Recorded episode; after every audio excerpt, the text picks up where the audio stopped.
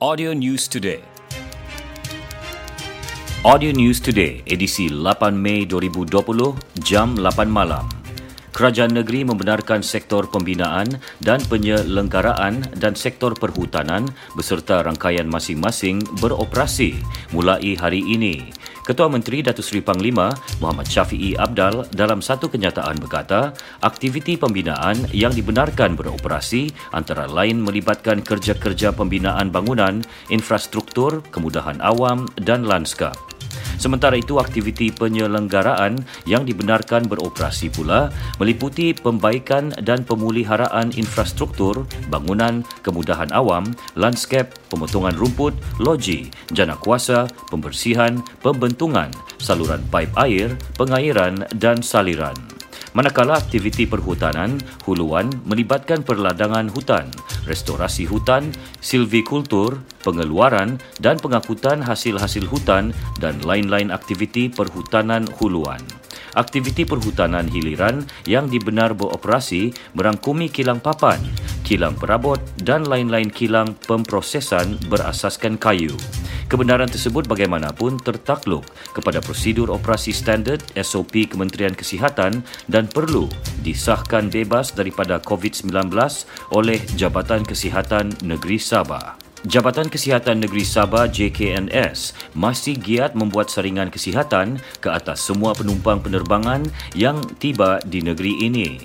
Pengarah Kesihatan Negeri Datuk Dr. Christina Rundi dalam satu kenyataan media memaklumkan, pasukan kesihatan akan memeriksa borang pengisytiharan kesihatan dan mengambil sampel rongga hidung dan tekak penumpang sebelum menyerahkan borang arahan pemantauan di rumah. Katanya, seramai 320 anggota polis yang baru tamat latihan di Sarawak telah tiba di negeri ini Selasa lalu. Sampel kesemua mereka telah diambil dan mereka kini menjalani kuarantin di Pulapol, Kota Kinabalu dan PGA Kinarut. Datuk Dr. Christina berkata, pasukan kesihatan turut membuat pemeriksaan ke atas 529 pelajar dari Universiti Pendidikan Sultan Idris UPSI. Sebanyak 52% pelajar di negeri ini tidak mempunyai akses internet dan telefon pintar, komputer atau peranti muda alih lain. Ia diperlukan untuk memastikan sesi pembelajaran dan pemudahcaraan PDPC dalam talian berjalan lancar sepanjang Perintah Kawalan Pergerakan PKP yang dikuatkuasakan sejak 18 Mac lalu.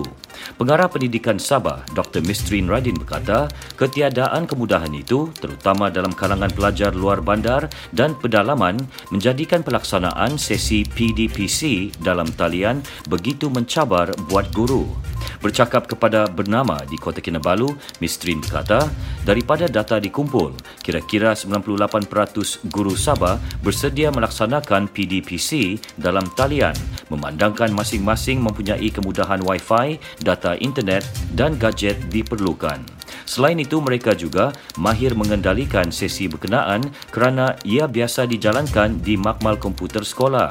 PDPC dalam talian berjalan lancar bagi guru-guru dan para pelajar yang mempunyai kemudahan internet serta peralatan menyokong sesi tersebut dengan WhatsApp, Telegram dan Google Classroom. Jabatan Pendidikan Negeri JPN Sabah mengambil inisiatif tambahan dengan menguatkuasakan pembelajaran berasaskan projek PBP.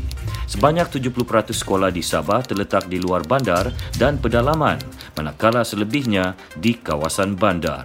Seramai 86 pelajar institusi pengajian tinggi IPT awam dan swasta dari daerah Penampang selamat tiba di kediaman masing-masing sejak 3 hari lalu.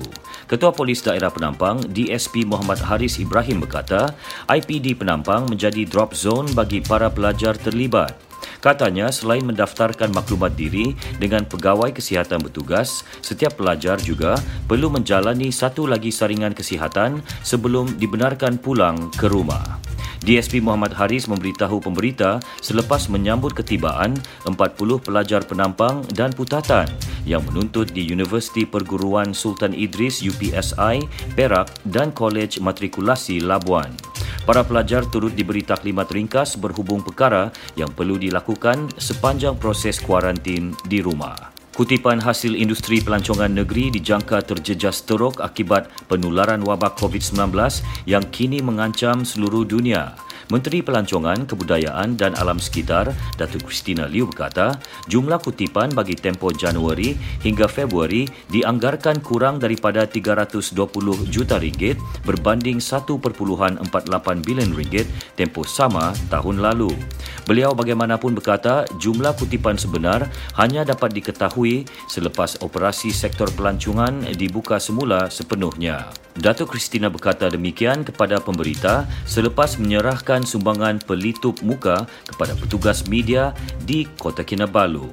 Katanya, satu perjumpaan dengan semua penggiat sektor pelancongan negeri dan pemegang taruh akan diadakan sejurus selepas Perintah Kawalan Pergerakan PKP berakhir. Perjumpaan itu bagi mendapatkan maklum balas dan mengumpul segala maklumat mengenai kerugian dan keperluan untuk bangkit semula, sekaligus mengembalikan kegemilangan industri pelancongan negara khususnya di Sabah.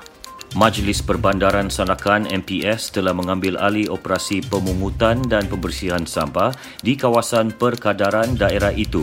Ia susulan penolakan penyambungan kontrak secara bulan ke bulan oleh syarikat konsesi lama sejak 1 Mei lalu.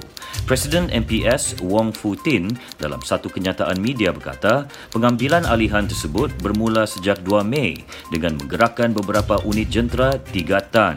Turut digerakkan 26 buah lori serta 100 tenaga kerja MPS bagi membantu melaksanakan tugas mengutip dan membersihkan sampah sejak Isnin lalu. Menurut Wong, operasi pemungutan dan pembersihan sampah di semua 345 lokasi serta 30 tong sampah roll-on roll-off RORO di semua pusat komersial dijangka mengambil masa 2 hingga 3 hari untuk diselesaikan. Beliau bagaimanapun berkata situasi tersebut hanya untuk tempoh sementara. Semua operasi pemungutan serta pembersihan sampah dijangka akan kembali pulih selepas pelantikan syarikat konsesi baharu selesai dilaksanakan. Sekian berita Audio News Today disampaikan Konstantin Palawan. Ikuti lebih banyak berita di fb.com/audionewstoday. Audio News Today.